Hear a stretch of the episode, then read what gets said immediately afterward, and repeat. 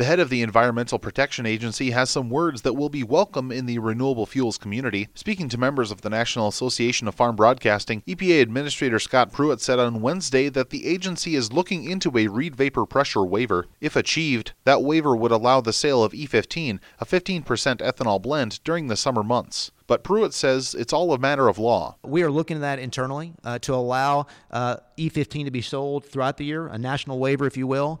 Uh, there's a statutory analysis that's ongoing uh, that we're going to hopefully be able to conclude that process very soon. I very much hope that we can get there. It's just a matter of whether the statute permits it or not. On that note, Bob Dinneen with the Renewable Fuels Association believes EPA has the statutory authority. They do have, should they choose to use it, the regulatory authority to provide the waiver, but in any case, one way or another, there has to be parity with respect to 10% ethanol and higher blended fuels. And unless you do that, the growth on E15 and higher blends is going to continue to be incremental. If you want to see meaningful growth, if you want to see the marketplace truly take off, if you want to really provide consumers choice, there has to be parity on volatility regulation and the agency absolutely has the ability to do that. Growth Energy Vice President of Regulatory Affairs Chris Bliley says this waiver would be key for E15 expansion. Now, obviously, more and more retailers selling E15, this becomes more and more of an issue, particularly as we get close to June 1 when that, that vapor